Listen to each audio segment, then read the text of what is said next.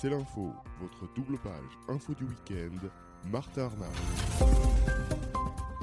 Bonjour à tous et bienvenue, 35e numéro de C'est l'info, je suis ravi de vous retrouver. Au sommaire cette semaine, focus sur le voyage américain d'Emmanuel Macron avec Franck Payanav. Il vous montrera que lors de sa visite d'État, Emmanuel Macron s'est montré tour à tour complice avec Trump, puis mordant contre la politique du président américain, notamment euh, face au Congrès. Vincent Bolloré mis en examen. L'industriel breton est soupçonné de corruption d'argent public étranger, complicité d'abus de confiance et faux et usage de faux. Ce sera l'intitulé euh, de la revue de presse de Michael Assoumou. Les mercredis de l'Elysée, nouveau livre que publie Bérangère Bond, directrice adjointe de la rédaction de Europe 1, ou comment le Conseil des ministres est interprété par les différents président depuis 1958. Nous serons ensuite avec Arnaud Benedetti, professeur associé à la Sorbonne, spécialiste de la communication, qui publie un livre intitulé Macron le coûte comme permanent. Nous parlerons également avec Pierre-Henri Paulet des voies de l'Hexagone des nouvelles réglementations autour du contrôle technique automobile qui s'appliqueront à compter du 20 mai 2018 avec en cause un nouveau contrôle qui, au-delà d'être plus cher, est surtout plus rigoureux. Et puis enfin, en fin d'émission, le duplex à Londres avec Alexander Seal suite à la naissance d'un troisième Royal Baby. Et puis les coulisses de l'info qui sont euh, de retour avec euh, Gaëtan Elmans.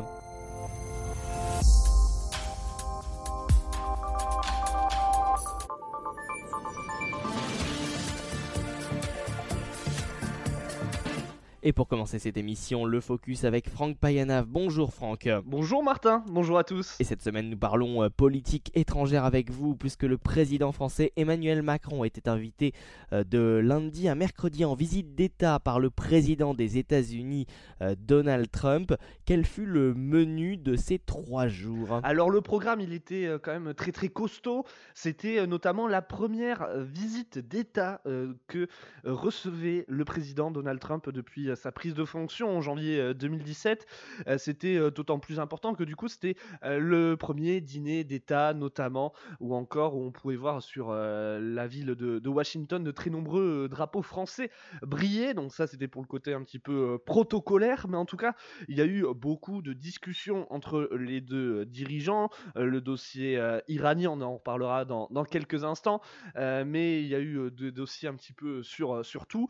plusieurs journées de discussion que ce soit entre les deux présidents en tête à tête ou encore avec les euh, délégations. Mais le bilan pour Emmanuel Macron, on va dire que sur cette visite, il n'est pas euh, forcément super bon. Il y a eu euh, tout le côté gestuel, on y reviendra comme je vous le disais également dans, dans quelques instants. Mais au niveau des, discussions, pour, le, pour, Emmanuel Macron, pardon, la visite pourra être marquée simplement comme sa première visite d'État aux États-Unis, mais c'est juste dans le côté historique du terme. Le bilan n'est pas forcément excellent. Les sujets sensibles, eux, ne manquent pas entre les deux hommes et malgré tout, il y a un dossier bien particulier sur lequel aucun accord ne sera trouvé. Ce dossier, c'est celui du nucléaire iranien. Oui, alors effectivement, Martin, c'est ce que je vous disais, c'est le dossier iranien euh, qui a surtout euh, plané autour de ces rencontres entre les, les deux dirigeants concrètement, ce qu'il se passe, c'est que les États-Unis et la France avaient signé un accord, c'était en 2015, euh, pour euh, le nucléaire iranien. Ils étaient pour cela accompagnés de la Russie, de la Chine, de l'Allemagne et, du Royaume-Uni. Mais le président américain avait promis de, je cite, déchirer euh, ce texte. Il avait donné jusqu'au 12 mai, c'est-à-dire on a encore 15 jours aux signataires européens pour trouver des solutions pour durcir ce, cet accord. Et Emmanuel Macron a proposé un nouvel accord plus large qui a été présenté euh, ce mardi, une solution euh, présentée comme euh, qui présente pardon, intelligemment le même problème d'une manière différente. En bref, on change juste les mots, mais en soi, la base reste exactement la même. Ces négociations devraient durer encore pour un bon petit moment.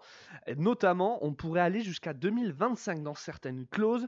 Néanmoins, à partir du 12 mai, soit Donald Trump va se rattacher à cet accord avec les pays européens, ou sinon, ça sera au tour des États-Unis de remettre en place leurs sanctions synonymes de mort probable pour l'accord iranien. Une visite en tout cas qui recelait également beaucoup de moments gênants, euh, des moments relayés sur les réseaux sociaux, fort des nombreuses caméras et appareils photo présents autour des deux présidents. Effectivement, Martin, il y a eu beaucoup de moments, on va dire, assez euh, gênants. L'instant pellicule, notamment, c'est ce, que, c'est ce que vous disiez, euh, où on voit euh, Donald Trump qui est dans le bureau ovale, quand même, hein, qui est le symbole du pouvoir américain qui a accueilli tant de dirigeants. Et on le voit euh, nettoyer euh, sur l'épaule du euh, président français en disant il est excellent, il faut qu'il soit formidable, il est formidable. Voilà, quelques sessions gênantes ou encore les poignées de main où on voit également, pour ceux qui regardent quotidien notamment, ils ont compilé en l'espace de 30 secondes, on voit toutes les tables pour montrer qui est le plus viril les deux. Et c'était un peu ça, hein, c'était l'impression que ça donnait, c'était le concours de qui a la plus grosse, hein, sans, sans vouloir être trop vulgaire. Mais dans ce jeu-là, on ne sait pas qui a gagné. On verra bien dans les prochaines semaines ou dans les prochaines années qui aura euh, gagné euh, ce combat. Mais en tout cas, effectivement, les réseaux sociaux ont été très très actifs euh, sur cette visite d'Emmanuel Macron aux États-Unis cette semaine. C'était Franck Payanav. Merci beaucoup, Franck, pour ce focus spécial Macron-Trump aux États-Unis. Et rendez-vous la semaine prochaine pour une nouvelle, un nouveau focus ou un nouveau duplex. Salut, Franck. Merci beaucoup, Martin. À bientôt. Bonjour à tous et bienvenue dans cette nouvelle revue de presse. Je suis Michael Assoumou et au sommaire cette semaine, le PDG du groupe Bolloré mis en examen. Alors, Michael, de quoi Vincent Bolloré est-il suspecté Vincent Bolloré est en garde à vue depuis mardi. Il est accusé de corruption et de, trafic d'influence. L'enquête porte sur des soupçons de corruption dans l'attribution à son groupe de concessions portuaires en Afrique de l'Ouest, a annoncé son porte-parole dans un communiqué. Concessionnaire de ports, opérateur de lignes ferroviaires et actionnaire de sociétés agricoles, le groupe français Bolloré a su se rendre incontournable dans les circuits économiques en Afrique, où il est présent dans pas moins de 46 pays. Avant de poursuivre dans cette affaire, intéressons-nous sur la recette du succès de Bolloré en Afrique. et comment ce groupe Bolloré est-il devenu si puissant? En 1981, Vincent Bolloré n'a que 29 ans quand il rachète des affaires familiales. À l'époque spécialisé dans la vente de papier destiné à l'impression de la Bible et au papier à cigarettes, il vient de la banque Rothschild. Il rachète ensuite une entreprise quasiment en faillite offrant symbolique et il en fait un grand groupe industriel. En 1981, 1995 et entre 2005 et 2015, il acquiert de nombreuses entreprises, des banques notamment, le groupe Avas et Vivendi. Il a aujourd'hui un empire sur le continent africain qui ne, se, qui ne se limite plus à l'industrie du bois, mais également au réseau ferroviaire et à la gestion des ports à conteneurs. Il est devenu quasi incontournable. Même l'armée française, pour sa logistique, s'appuie sur les entreprises du groupe Bolloré pour transporter et acheminer son matériel. et Michael, dans quel pays africain le groupe Bolloré est-il présent? En Côte d'Ivoire, au Cameroun et au Togo, mais aussi au Libéria pas uniquement dans la zone francophone, contrairement à ce que l'on pourrait penser. Il possède des ouvertures dans la sylviculture, il est dans la gestion des ports, dans la communication. Surtout, il est présent dans les médias avec Canal+.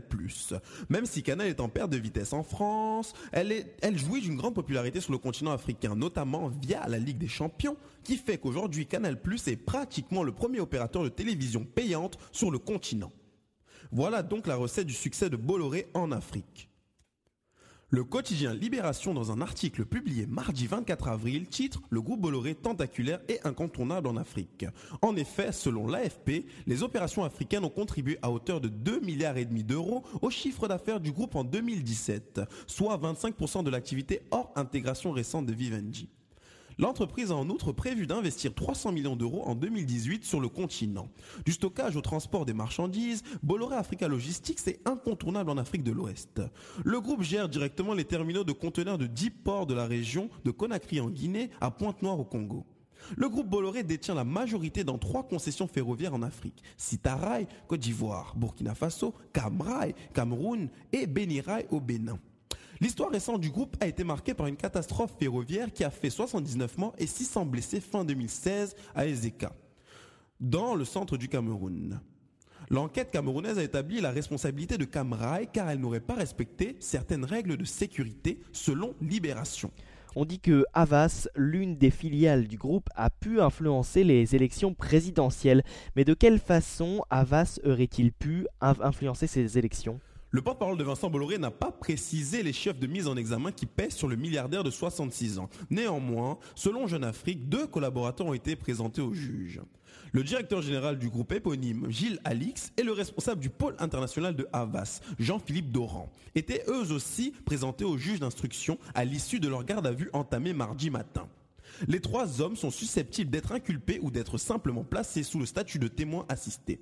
Les juges d'instruction Serge Tournaire et Aude Buressi du pôle financier du tribunal de grande instance de Paris tentent de déterminer si le groupe Bolloré a utilisé les activités de conseil politique de sa filiale de publicité Avas pour se voir attribuer la gestion des ports de Lomé au Togo et de Conakry en Guinée via une autre de ses filiales Bolloré Africa Logistics, anciennement appelée SDV. Bolloré remplissait toutes les conditions d'appel d'offres. C'est un ami, je privilégie les amis, et alors? Avait expliqué Alpha Condé au journal Le Monde en 2016. SDV avait obtenu la gestion du port de Conakry quelques mois après l'élection d'Alpha Condé fin 2010 et avait remporté la concession à Lomé peu avant la réélection en 2010 de Fort Nyassimbe. Dans un communiqué publié mardi, le groupe Bolloré a formellement démenti avoir commis des irrégularités en Afrique, où il gère 16 terminaux portuaires. En 2015, Vincent Bolloré balayait les critiques d'un revers de main lors d'une interview donnée au Monde. On ne nous a rien donné. Si le groupe Bolloré se développe en Afrique, c'est parce que nous prenons des risques. Les gens n'osent pas investir. In fine, il est impossible de porter les allégations il est impossible de porter des allégations dans l'état actuel de l'affaire. Cependant, le soupçon, oiseau réputé de mauvais augure, plane désormais sur l'ombre de Vincent Bolloré. Merci à tous, je vous retrouve la semaine prochaine pour une nouvelle revue de presse. D'ici là, portez-vous bien. Merci beaucoup, euh, Michael Assoumou, et rendez-vous donc euh, la semaine prochaine. Et il est temps à présent euh, d'accueillir en duplex Bérangère Bonte. Bonjour. Bonjour. Vous êtes directrice adjointe de la rédaction de Europe 1 et vous publiez la semaine dernière les mercredis de l'Elysée aux éditions Archipel. Dans ce livre, vous vous intéressez au Conseil des ministres, rendez-vous solennel qui date de l'époque de Louis XIV, un rendez-vous réinstauré avec la constitution de la Ve République et qui perdure depuis 1958. Bérangère Bond, comment avez-vous préparé ce livre? C'est compliqué parce que c'est un sujet dont les ministres n'ont pas le droit de parler. Aussi euh, incroyable ça puisse paraître puisqu'ils ils sont à peu près 70 à avoir témoigné. Euh, c'est une règle, euh, un interdit, on va dire, qui n'est, pas écrit, ça n'est pas dans la Constitution, mais c'est une règle qu'avait instauré le, le, général de Gaulle et même d'ailleurs Louis XIV, comme vous le rappeliez, euh, le secret est vraiment constitutif du Conseil. Donc c'était compliqué. Maintenant, vous vous apercevez quand même assez vite avec ces gens-là. Euh, il y a quelques, quelques ministres hein, qui refusent catégoriquement d'en parler. Euh, mais globalement, c'est quand même un moment important de leur vie à tous. et donc, quand vous les sollicitez, même si dans un premier temps, ils vous disent mais ça n'a aucun intérêt, il se passe rien au Conseil des ministres, très vite, il y a quelques mémoires et quelques souvenirs plutôt qui leur, euh, qui leur reviennent. Donc ça, c'est la première source des ministres. Je n'ai vu ni les conseillers, ni les journalistes politiques, que des gens qui ont assisté au Conseil. Et puis la deuxième source importante, c'est les archives nationales, où euh, se trouvent les notes qui sont prises par les deux seules personnes habilitées à prendre des notes pendant le Conseil, qui ne sont pas des ministres, qui sont les deux secrétaires généraux et de l'Élysée et du gouvernement, qui eux prennent des notes euh, de façon exhaustive et versent tout aux archives nationales, où c'est normalement protégé pendant une cinquantaine d'années. Et là, avec des demandes très spécifiques, sur telle date, telle date, telle date, on parvient parfois à faire euh, sortir les, notes du, Conseil en question. Le Conseil des ministres a également la réputation d'être très solennel et a même été décrit comme ennuyeux par d'anciens ministres. Bérangère Bonte, est-ce une généralité ou n'y a-t-il pas là eu des exceptions? Évidemment, c'est très formel. C'est le moment de la semaine qui réinstalle le président, qui est un, moment dans les institutions évidemment très important. Donc forcément, c'est solennel, mais c'est important que ça le soit. C'est sans doute le, ça, a un tout petit peu évolué au, gré des présidences et de la personnalité notamment des présidents. Nicolas Sarkozy, par exemple, a, essayé, lui, par exemple, beaucoup de dépoussiérer et de, et de, de, prendre euh, du, de la liberté par rapport au formalisme, par rapport au fait de s'appeler par son titre et non par son nom. sous Sarkozy, il y avait du, il y avait du Rama pour, pour Ramayad, il y avait du, du Brice et ce qui est inimaginable sous De Gaulle ou sous Pompidou, euh, et même sous François Mitterrand. Donc il y a eu des époques comme ça où le, formalisme était un petit peu ébréché. Euh, néanmoins, ça reste quand même quelque chose de, euh, de très figé, avec une construction qui a quasiment pas évolué depuis De Gaulle, trois parties. Il y en a aujourd'hui quand même une quatrième. Alors ça paraît rien du tout, ça paraît. On se demande même pourquoi on le signale, mais c'est énorme d'avoir rajouté une quatrième partie. Euh, partie D comme débat que euh, Nicolas Sarkozy a tenté d'instaurer sans vraiment y arriver, que François Hollande a tenté de reprendre sans plus de réussite et que Emmanuel Macron semble réussir davantage avec ce qui explique d'ailleurs que ces, conseils des ministres soient beaucoup plus longs là sous la présidence sous la présidence Macron. Néanmoins, ça reste formel et encore une fois, c'est important que ça le soit parce que on n'est pas au café du commerce, on est au Conseil des ministres de, de la République et c'est pas le lieu où on va échanger c'est pas un bureau national du Parti socialiste ou, des Républicains. C'est un Conseil des ministres où on examine, euh, ou plutôt on, passe en revue et on valide euh, des textes gouvernementaux qui sans ça n'existeraient pas. Euh, c'est plus le moment où on, on, discutaille de tel ou tel article, etc. Là, on est vraiment dans la validation des choses, une étape indispensable pour qu'ensuite un texte puisse poursuivre son, son parcours parlementaire. Mais, le formalisme, encore une fois, il est important. Et puis vous l'écrivez, le système entraîne quelques voisinages savoureux. Et on va prendre l'exemple de la cohabitation entre François Mitterrand et Michel Rocard, qui devaient donc euh, travailler de pair. Et l'on se souvient, hein, Bérangère Bonte, de ces images sur la télévision euh, française de froid dans ce Conseil de ministres, alors que François Mitterrand et Michel Rocard étaient assis euh, côte à côte. Hein. Et ils se détestaient, euh, ça c'est sûr. et du coup, forcément, euh, ça faisait partie de la, stratégie de François Mitterrand d'intégrer, ça a souvent été le cas, hein, on intègre ses, adversaires pour éviter, en, en, considérant, en tout cas au moment où on considère qu'ils sont moins nuisibles à l'intérieur qu'à l'extérieur. Et puis, et puis quand ça s'inverse, quand l'équilibre s'inverse, eh bien on, les sort. Donc effectivement, ça donne quand même lieu à des, voisinages, comme vous dites, euh, assez savoureux. D'autant que euh, la place qu'on occupe autour de la table, on la choisit pas. En fait, c'est le, le, protocole qui dicte les choses. Donc le, numéro 2 du gouvernement s'assied à la droite du président, toujours, quel qu'il soit. Le numéro 3 du gouvernement s'assied à la droite du, Premier ministre. Et il y a un système en croix comme ça, le quatrième, le cinquième, le sixième. Donc on se retrouve comme ça avec des voisinages parfois, parfois étonnants euh, et c'est vrai que euh, dans, le cas que vous citez, c'était assez frappant. Parfois, certains présidents, De Gaulle par exemple, euh, il y a fort à parier qu'il ait choisi de, nommer André Malraux ministre d'État, ce qu'il plaçait numéro 2 du gouvernement derrière le Premier ministre pour être sûr de l'avoir à côté de lui. Là, c'était, il avait bien pigé que la, seule façon, alors qu'il n'était que ministre de la Culture, ce qui normalement dans le protocole ne le, ne le place pas aussi haut dans le, au sein du gouvernement. Et puis depuis le début des années 2000, euh, il y a un objet qui est convoité et source de tension. Cet objet c'est le téléphone portable. Alors celui-ci est interdit depuis 2014, mais il est parfois mal caché par la plupart des ministres qui composent ce Conseil des ministres. Mais une sonnerie, quand on oublie de l'éteindre euh, et qu'on veut planquer son téléphone, c'est sûr que ça finit par se voir. Il y a toujours un moment, un texto, un, push de, telle ou telle euh, euh, application ou un appel effectivement qui, surgit. c'est effectivement une nouveauté de, alors, de l'ère Hollande, vous, vous, dites 2014, François Hollande et Emmanuel Valls ont tenté, très honnêtement, sans succès, parce que au bout de deux conseils, François Hollande a repris le sien. Et donc Manuel Valls aussi, et donc les ministres également.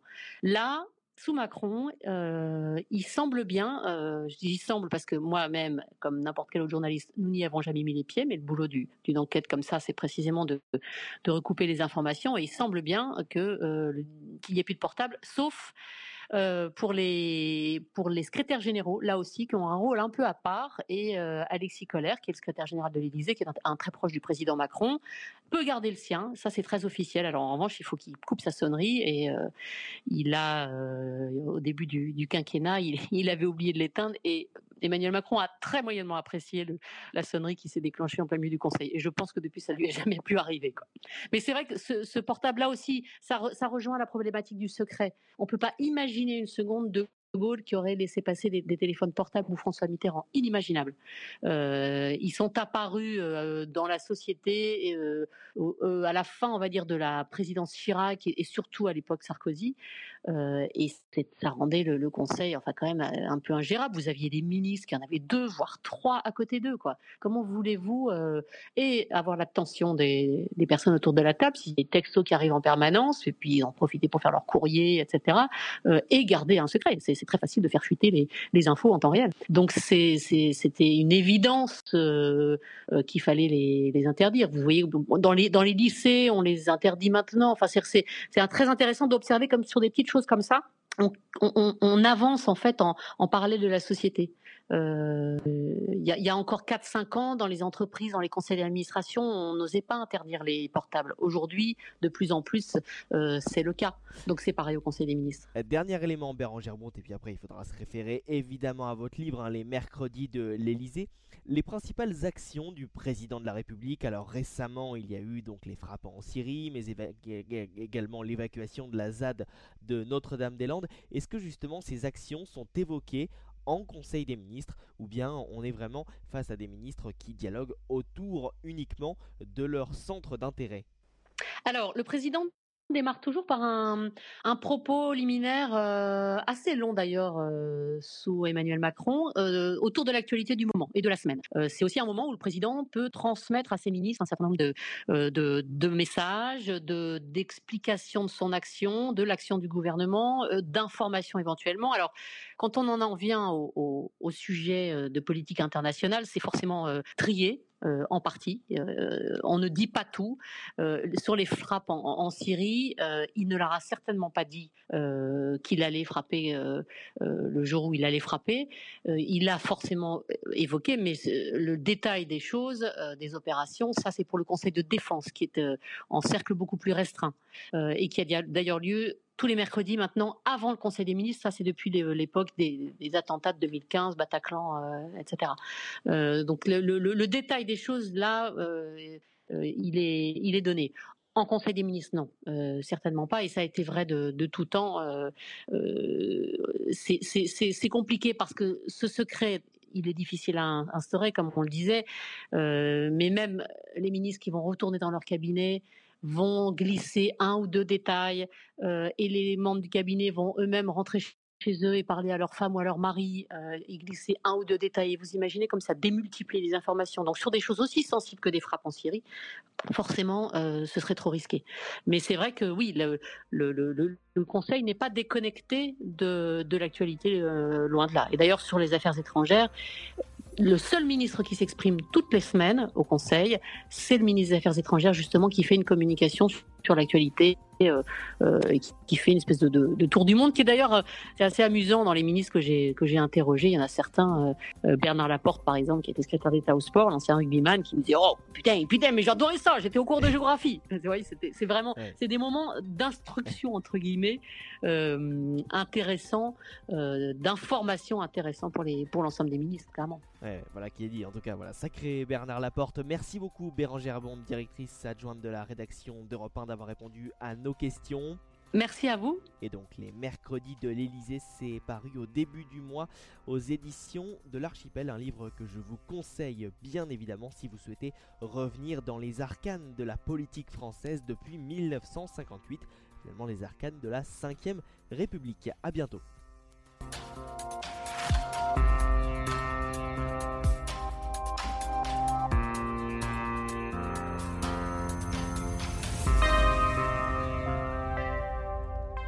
Il y a bientôt un an, un homme bousculait la vie politique française en devenant président de la République sans jamais avoir été élu ni pratiqué quelconque politique.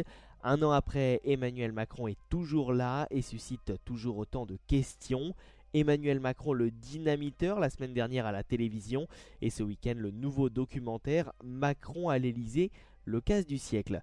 On va en parler avec Arnaud Benedetti. Bonjour. Bonjour. Vous êtes professeur associé à Paris-Sorbonne, vous enseignez l'histoire de la communication et vous publiez le coup de com permanent aux éditions du CERF, le coup de com permanent en parlant d'Emmanuel Macron.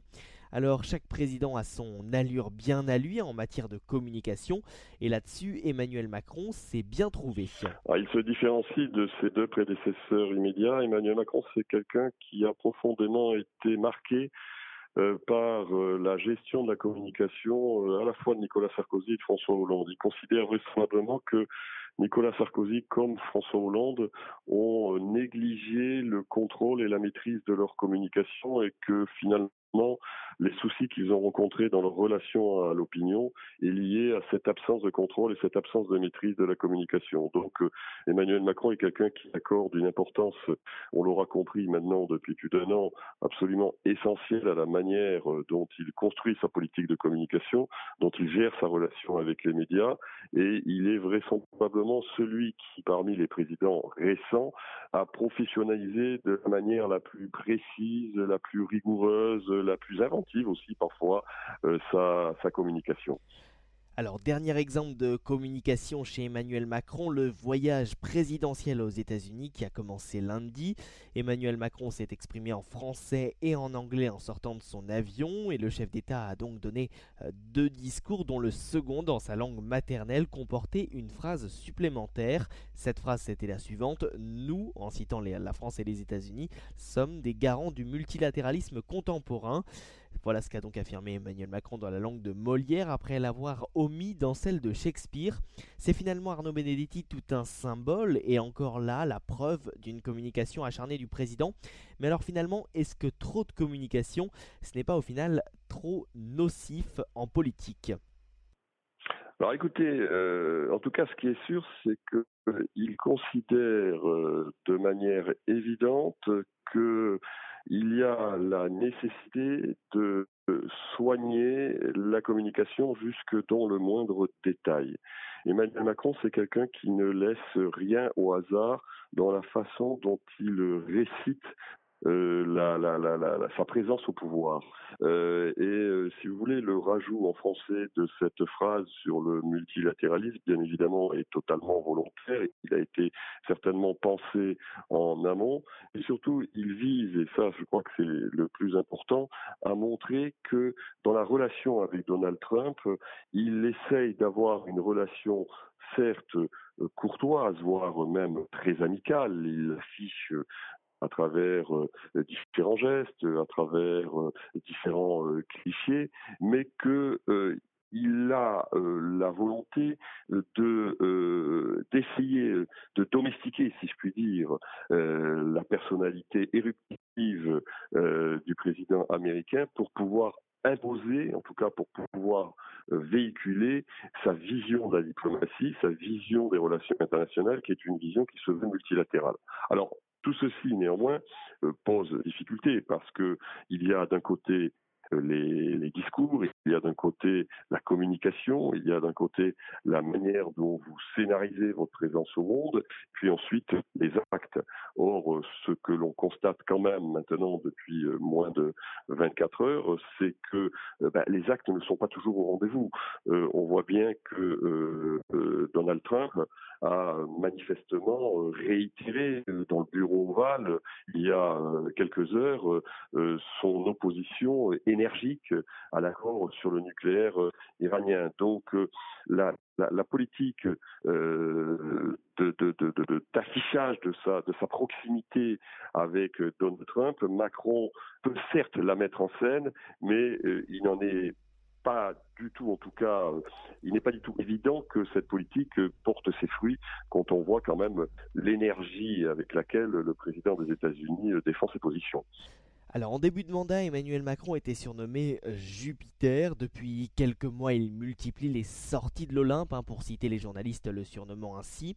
Sorties de l'Olympe euh, en allant plus au combat, plus au dialogue. Constatez-vous une évolution euh, sur cette première année de mandat présidentiel Arnaud Benedetti?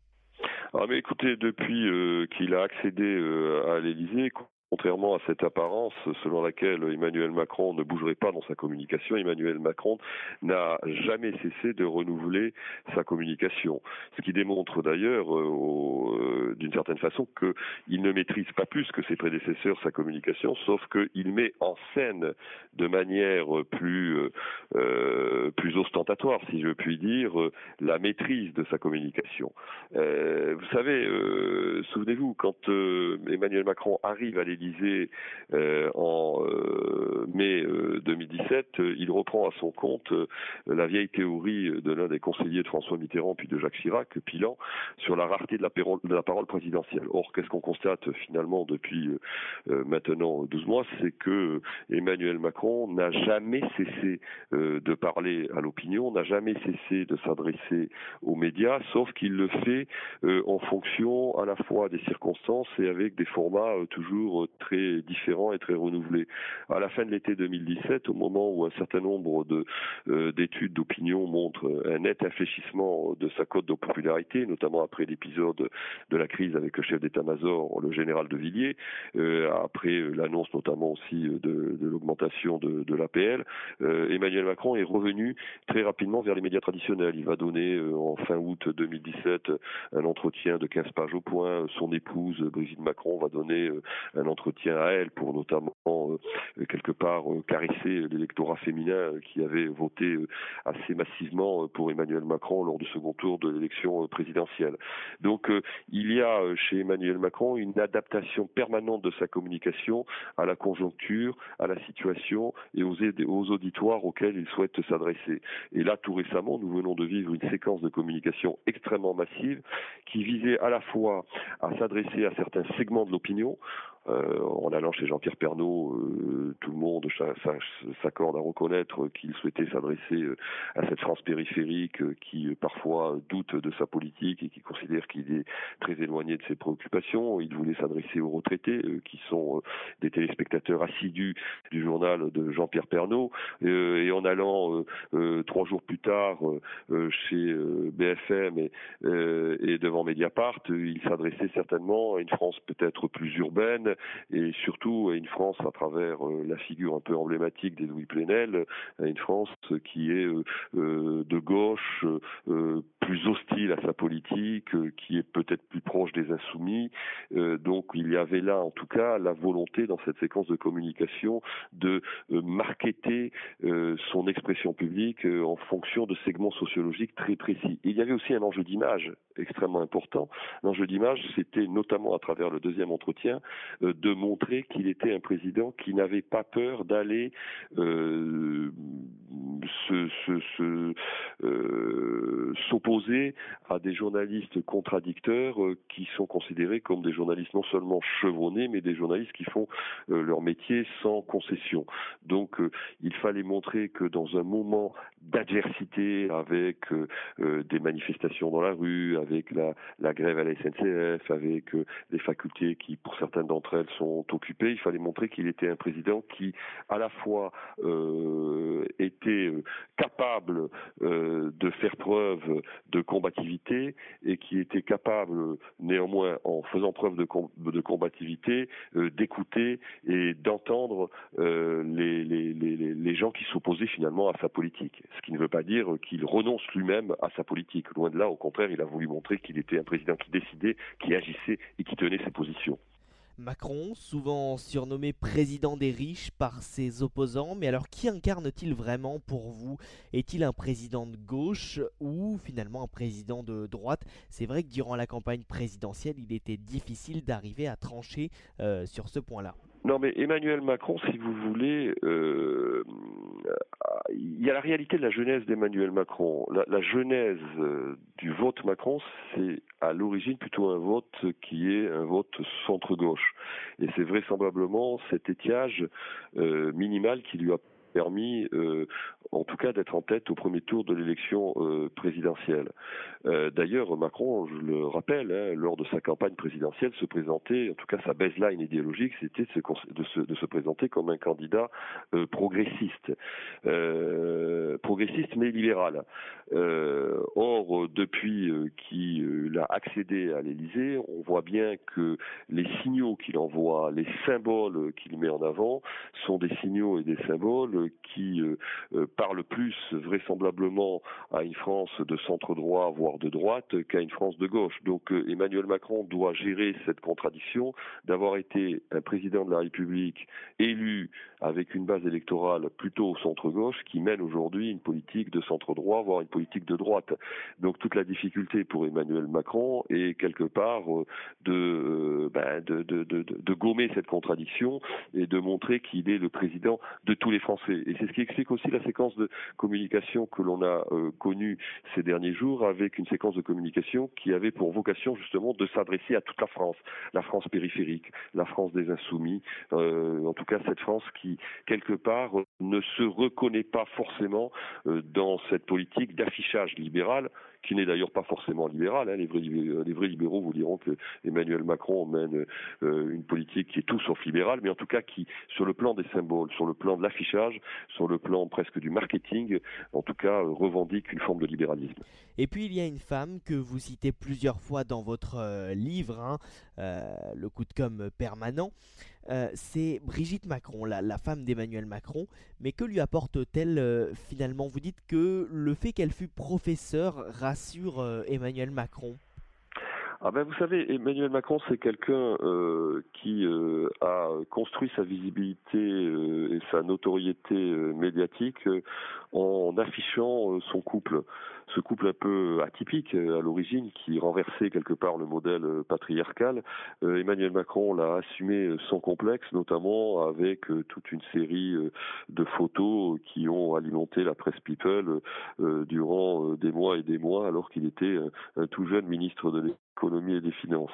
Donc ça déjà, la, la, scénarisation de sa vie privée a été un élément, j'allais dire, matriciel dans la, construction de sa notoriété de sa visibilité. D'autant plus que Emmanuel Macron, n'étant pas un homme politique comme les autres, puisqu'il n'avait pas de mandat électoral, avait besoin de se faire connaître. Donc il s'est fait connaître d'abord euh, du grand public par euh, l'affichage de cette de cette de cette vie privée. Euh, ensuite, je pense que Brigitte Macron joue un rôle extrêmement important parce que elle lui a vraisemblablement insufflé les codes du classicisme. Et chacun là aussi s'accorde à reconnaître que Emmanuel Macron, en accédant à l'Élysée, euh, a euh, très rapidement su euh, habiter le costume, en tout cas porter le costume présidentiel.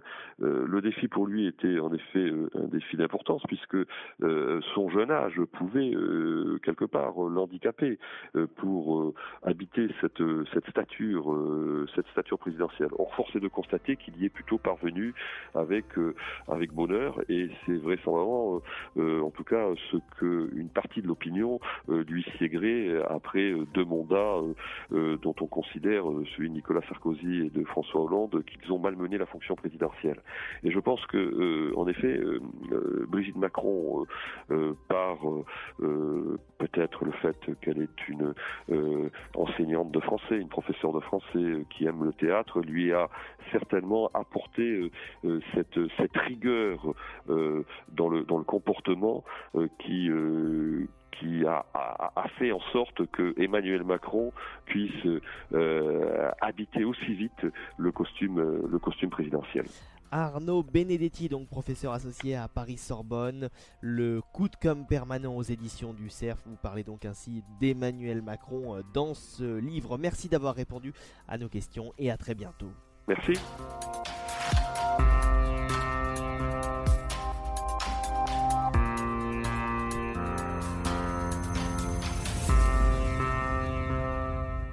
Passionnante interview donc avec Arnaud Benedetti. Je vous invite euh, franchement à lire euh, ce livre donc le, coup de com permanent aux éditions du Cerf. Allez, dans la deuxième partie de cette émission, dans quelques instants, vous allez retrouver Pierre-Henri Paulet pour la chronique des voix de l'Hexagone. Pierre-Henri qui a choisi de vous parler cette semaine du nouveau contrôle et technique automobile qui entrera en vigueur le 20 mai. Juste après cela, nous serons en duplex. Euh, en tout cas, vous retrouverez le duplex que nous avons enregistré mercredi avec Alexander Seal euh, suite à la naissance du troisième bébé royal de Kate Middleton et du prince William. Sachez qu'à l'heure où nous enregistrons cette émission. Le prénom de ce Royal Baby n'a pas encore été euh, donné, ce qui explique, vous verrez, dans le duplex, nous parlons encore des spéculations autour de ce nouveau nom. Et puis nous terminerons cette émission par les coulisses de l'info. Et oui, Gaëtan Hellmans qui vous parlera euh, notamment des synergies qui s'accélèrent entre RTL et M6. Restez donc bien à l'écoute de C'est l'info. Quand la vérité n'est pas libre, la liberté n'est pas vraie. La chronique des voix de l'Hexagone à retrouver sur voixdelhexagone.fr. Et cette semaine euh, est avec nous Pierre-Henri Paulet de la rédaction des Voix de l'Hexagone. Pierre-Henri, vous avez décidé de nous parler automobile, alors non pas pour aborder la brûlante question des 80 km/h, euh, ni non plus pour euh, parler de ces fameux radars mobiles embarqués.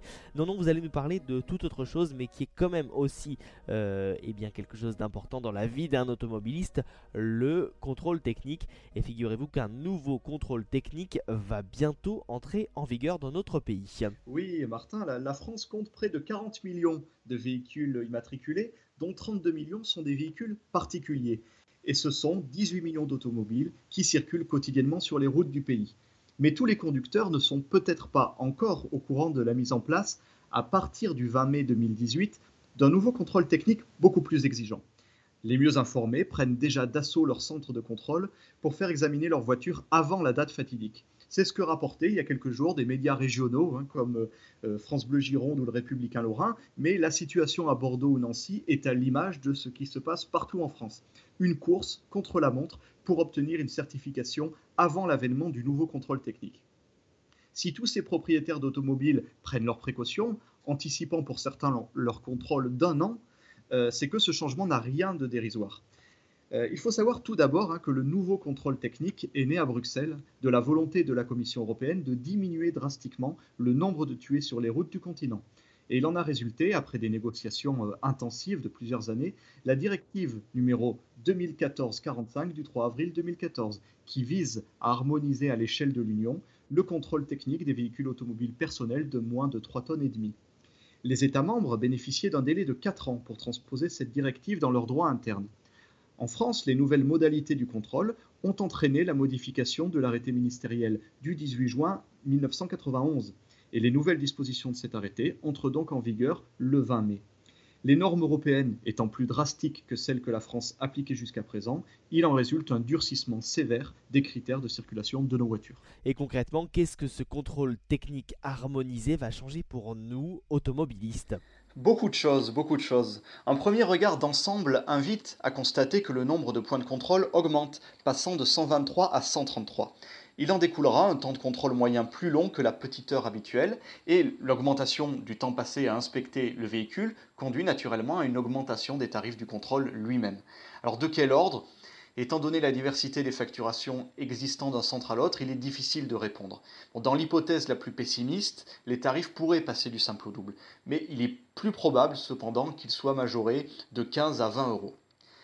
Les 133 points de contrôle dont nous venons de, parler, Martin, peuvent donner lieu à 610 défaillances possibles. On ne parle plus de défauts techniques, hein, mais de défaillances. La crainte de tous les propriétaires de voitures relativement euh, anciennes est de rencontrer l'une des 129 défaillances dites critiques que comporte ce contrôle. Ils ont d'autant plus raison de se faire du mouron que, dans ce cas de figure, leur véhicule ne pourra plus rouler le jour même dès minuit. Ils seront donc tenus de trouver un garagiste disponible dans les heures qui suivent le contrôle, ce qui est pratiquement impossible. Autant dire qu'une défaillance critique condamne à l'immobilisation immédiate de la voiture non réglementaire. Deux mois seront ensuite laissés pour effectuer les réparations. Sont concernés bien sûr les défauts les plus graves et objectivement dangereux, tels que des pneumatiques au bord de la crevaison ou le dysfonctionnement du système de freinage, l'absence de deux rétroviseurs ou encore la corrosion excessive du châssis. À côté de ces défaillances critiques, 140 défaillances mineures pourront inviter à des réparations sans obligation de contre-visite. C'est simplement une pression pneumatique incorrecte ou un niveau d'huile insuffisant par exemple. Ce que les propriétaires peuvent finalement le plus redouter, ce sont les 341 défaillances dites majeures, qui elles n'empêchent pas de rouler, mais obligent quand même à une contre-visite dans un délai de deux mois sous peine d'amende. Or, près de la moitié de ces défaillances majeures n'étaient auparavant regardées que, comme des défauts mineurs qui n'impliquaient pas de revenir au centre de contrôle. Vont vont être scrutées par exemple une course trop longue de la pédale de frein des amortisseurs fatigués, des pneus dégradés, un klaxon bloqué et même l'usure simple des plaquettes de frein, euh, quand bien même le système fonctionne encore correctement. Selon les professionnels du contrôle technique, il s'agit d'obliger les automobilistes à l'assiduité en matière d'entretien de la voiture. Il y aura probablement beaucoup de mauvaises surprises en cette année inaugurale du nouveau contrôle. Pour donner un ordre d'idée chiffré, alors que 15% des véhicules particuliers contrôlés aujourd'hui sont soumis à contre-visite, on devrait atteindre une proportion de 40%. La conséquence globale sera bien sûr la remise en état et le renouvellement du parc automobile français. C'est l'objectif de la réglementation en vigueur le 20 mai. Euh, et pour être complet, il faut rajouter que ce contrôle technique nouveau s'accompagne aussi d'un renforcement des exigences de recrutement des mécaniciens contrôleurs. Un CAP de mécanique ne suffira plus, seuls pourront désormais officier dans un centre de contrôle les détenteurs d'un bac professionnel complété par une formation spécifique de 35 heures. Cela semble relever de l'anecdote, mais c'est en réalité une contrainte de plus pour ces centres qui devront déjà mettre à niveau leur matériel et leur logiciel. Et alors, du coup, Pierre-Henri, peut-on au moins espérer des résultats satisfaisants sur le plan de la sécurité routière? Le lien n'est pas à faire entre l'état technique d'un véhicule et sa dangerosité sur la route. Et si la France a introduit le contrôle technique obligatoire en 1992, c'est précisément pour des raisons de sécurité.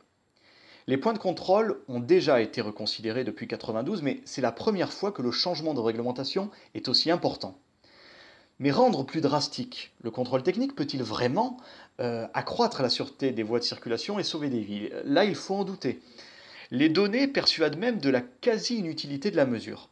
La Commission européenne a évalué en 2012 à 5 par jour le nombre de tués sur les routes européennes à cause d'une défaillance mécanique et mis en regard de la statistique des personnes tuées quotidiennement sur les routes, environ 70, eh bien on en déduit que seul un accident mortel sur 14 en Europe est dû à des causes purement mécaniques. Donc en réalité, la sécurité routière est affaire de, de comportement individuel. Ce sont les excès de vitesse, les erreurs de conduite, la fatigue ou l'alcool au volant qui sont les véritables responsables des accidents. Ce constat est d'ailleurs euh, totalement corroboré par un rapport norvégien de Peter Christensen et Rune Elvik, qui a été rédigé en 2007. Cette étude pointe même l'absurdité de la situation. Quand le nombre de véhicules en conformité avec les règles du contrôle technique circule, le nombre de véhicules contrôlés impliqués dans un accident augmente lui aussi mathématiquement. Donc le durcissement des critères de conformité des véhicules améliorera certainement l'état général des voitures circulant en France et en Europe, mais les, chauffeurs les chauffards resteront des chauffards, même avec une voiture bien entretenue, et les conducteurs inconscients qui passent entre les mailles du contrôle grâce à la bienveillance de leur centre habituel ou qui ne se soumettent pas à l'obligation du contrôle biannuel, eh bien resteront des conducteurs inconscients. Cela ne changera rien ni au nombre de tués sur les routes, ni à la fraude. En revanche, en revanche, les conducteurs les plus modestes, qui roulent avec de vieilles voitures ou n'ont pas les moyens de les entretenir régulièrement, vont être fortement pénalisés, oui. Et du coup, faut-il deviner, Pierre-Henri, une arrière-pensée dans cette initiative de la Commission européenne? Bah oui, parce que si ce n'est pas la sécurité des automobilistes, à qui profite cette nouvelle réglementation? Il n'est pas facile de répondre à cette question avec certitude, mais la, manière dont ont été menées les discussions au niveau de l'Union européenne, euh, donc entre 2011 et 2014, laisse envisager quelques pistes. Euh, on sait par exemple que le lobby des constructeurs automobiles a été très insistant pour imposer le contrôle technique annuel. La Commission européenne est allée dans ce sens et la directive invite les États membres à entériner la mesure. Et la France, dans sa transposition du texte, a profité de sa marge d'appréciation pour au contraire se soustraire à elle. Le système reste le suivant chez nous, un premier contrôle après 4 ans pour les véhicules neufs, puis un nouveau contrôle tous les 2 ans, pour l'instant. Mais les lobbies des industries de l'automobile n'étaient pas les seuls à la manœuvre. La réglementation européenne, qui est axée principalement sur les véhicules 4 roues en circulation, devait aussi concerner les motos, qui en France échappent pour l'heure à tout contrôle. Les associations de propriétaires de motos ont dénoncé au cours des discussions le forcing des lobbies des multinationales du contrôle technique auprès de la Commission européenne. Mais ces derniers ont perdu leur bras de fer face à un autre lobby plus puissant, celui des motards. Ils sont parvenus en effet à repousser la mise en place d'un contrôle à 2022 tout en préservant pour les États une large marge d'appréciation des critères à contrôler. Alors, euh, Martin, quoi qu'il en soit réellement advenu dans les couloirs des administrations bruxelloises, il est assez simple de deviner qui, au final, pourra tirer profit d'un contrôle technique plus sévère. Les centres eux-mêmes, grâce à l'augmentation du nombre de contre-visites, et surtout les constructeurs et les garagistes automobiles.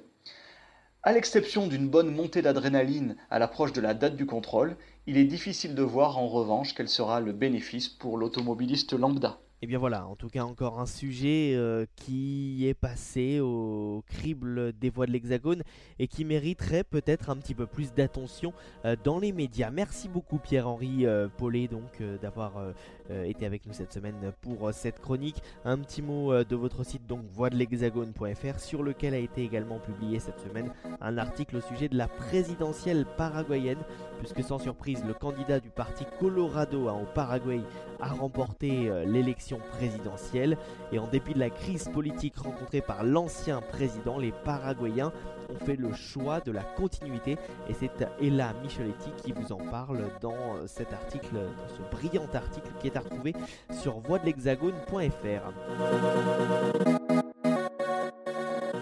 Quand la vérité n'est pas libre, la liberté n'est pas vraie. La chronique des voix de l'Hexagone, à retrouver sur voixdelhexagone.fr. Avec Alexander Seal, on va donc euh, parler de la famille royale. Une grande nouvelle cette semaine. Kate a accouché dans la même maternité que George et Charlotte de son troisième enfant. Et c'est un garçon. Kate qui n'est cependant pas resté longtemps à la maternité, Alexander. Oui, donc il faut savoir que dans les maternités britanniques, euh, les femmes, euh, après qu'elles accouchent, euh, ne restent pas longtemps dans les hôpitaux. Elles sortent soit le, même jour, soit 24 heures plus tard. Il faut savoir qu'avec la naissance du prince George et de la princesse Charlotte, la duchesse de Cambridge, Kate Middleton, est sortie le même jour. Donc, euh, avec ce nouveau bébé royal, euh, Kate Middleton est sortie euh, de l'hôpital le même jour, dix heures plus tard, avec le bonheur de tous les touristes, les curieux, les fans de la famille royale, qui campaient même pendant une quinzaine de jours devant l'hôpital St. Mary's, et aussi avec le bonheur de tous les photographes et, et la presse du monde entier. Euh, j'ai apporté la, une du Daily Telegraph. Le Daily Telegraph, c'est un journal conservateur. Et on voit ici, euh, le sujet, c'est la famille royale. Les trois enfants, donc le prince George, Charlotte et euh, ce nouveau bébé royal, apporterait 225 millions de livres euh, à l'économie britannique, avec tous les produits dérivés qu'on va trouver dans les magasins, avec tous les produits, les, photos, les sachets de thé, les mugs, euh, et donc euh, les tasses de thé, etc. etc. Donc 225 millions de livres à l'économie britannique. Et donc ce nouveau bébé royal ben, génère beaucoup d'argent en ce moment à cause de cette fameuse photo sur le perron du Lindo Wing euh, de l'hôpital St. Mary's, euh, quand le prince euh, William, Kate Middleton et leur nouveau-né sont sortis du perron de l'hôpital, sont sortis de l'hôpital, bah, tous les photographes, tous les curieux ont pris des photos. on ne voulait pas rater cet heureux événement. Donc voilà, et ça circulait dans le monde entier, c'était dans toute la presse. Donc vraiment, ça, la famille royale apporte beaucoup à l'économie britannique, rend les gens heureux.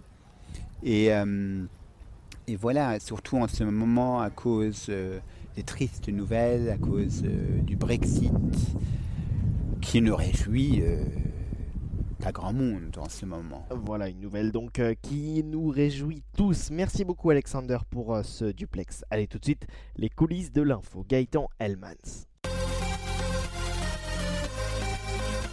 Les coulisses de l'info. Gaëtan Hellmans. bonjour Gaëtan. Bonjour Martin. Bonjour à toutes et à tous. Gaëtan, quel plaisir de vous revoir après ce mois d'absence. On ne sait pas où vous étiez passé, mais en tout cas, ce qui est sûr, c'est que vous êtes bien là en chair et en os dans ce studio. Et on va commencer par parler avec vous dans les coulisses de l'info de RTL et de M6, puisque depuis le déménagement il y a peu de la rue Bayard vers Neuilly, euh, l'intégration de la radio dans le groupe M6 se réalise un peu plus euh, chaque jour et les synergies s'opèrent entre le pôle radio et le pôle TV, pôle radio d'RTL, le pôle TV de M6. Euh, Oui Martin, et cela se traduira par les incursions, par des incursions d'animateurs de RTL sur M6, mais également dans l'autre sens. D'ailleurs, certains collaborent déjà entre ces deux pôles. C'est le cas de Stéphanie Renouvin qui officie sur W9 et RTL2.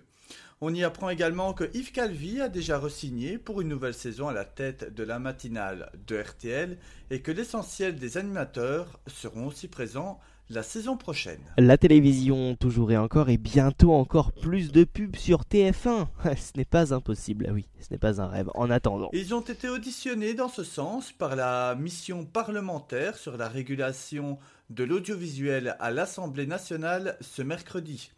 Cela vaudra plus exactement pour les films de plus de 1h30, donc certains téléfilms l'après-midi et la case ciné-dimanche. Elle estime être affaiblie d'au moins 15% de ses recettes publicitaires, dues entre autres aux géants américains comme Netflix, Amazon ou encore Google.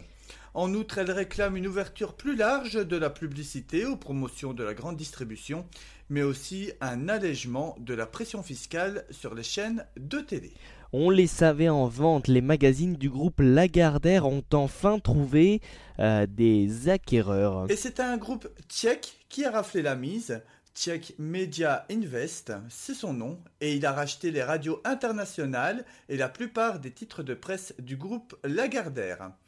Parmi eux, Elle, Version Femina, Art et Décoration, TD 7 jours, France Dimanche, Ici Paris et Public. La vente concerne aussi les, sites internet spécialisés, dont Doctissimo ou encore Biériduc. En TD Gulli est aussi en vente, et c'est l'une, et c'est utile de le préciser, des seules chaînes de télé sur la TNT qui soient rentables. Certains se sont déjà manifestés, dont des grands groupes connus comme TF1, M6, Altis, qui détient BFM entre autres, ou encore Media One, qui détient le groupe AB avec entre autres AB1 ou encore RTL9. Seul Europe 1, le journal du dimanche, et Paris Match restent dans le giron du groupe Lagardère. Et Gaëtan, vous n'êtes pas sans savoir que la grève de la SNCF paralyse le rail français depuis début avril. De ce fait, Eurostar proposait le 8 avril dernier un trajet Calais-Frétin-Paris pour la coquette somme de 500 euros. Et oui, je n'ai pas rêvé, euh, et ce ne sont pas euh, mes fiches euh, qui perdent la tête, c'est bien le montant de 500 euros pour un tel billet.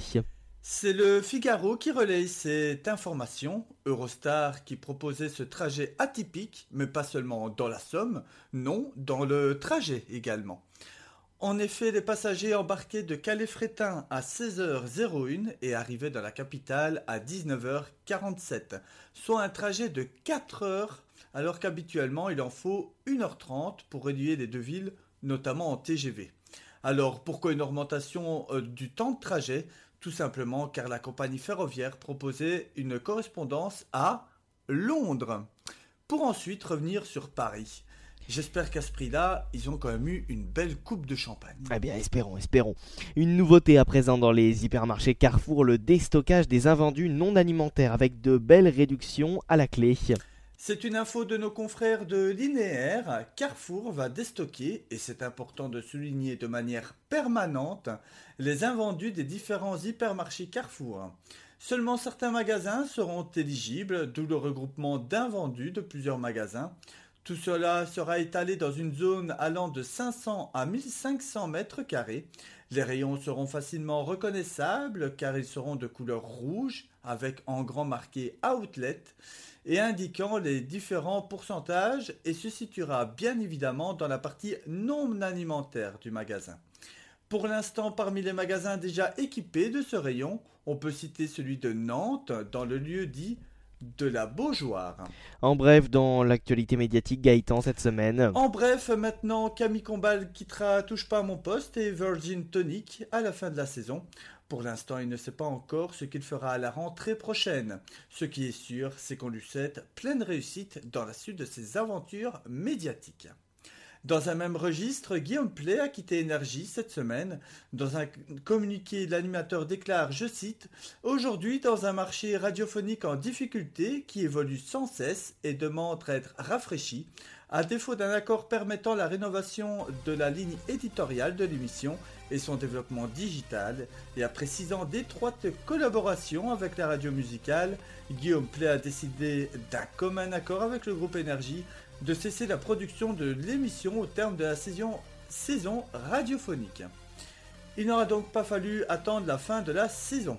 Dès ce lundi 30 avril, c'est un autre animateur bien connu de la station qui le remplacera, Emeric Bonnery, avec le Ricochot, tous les jours de la semaine entre 20h et 23h.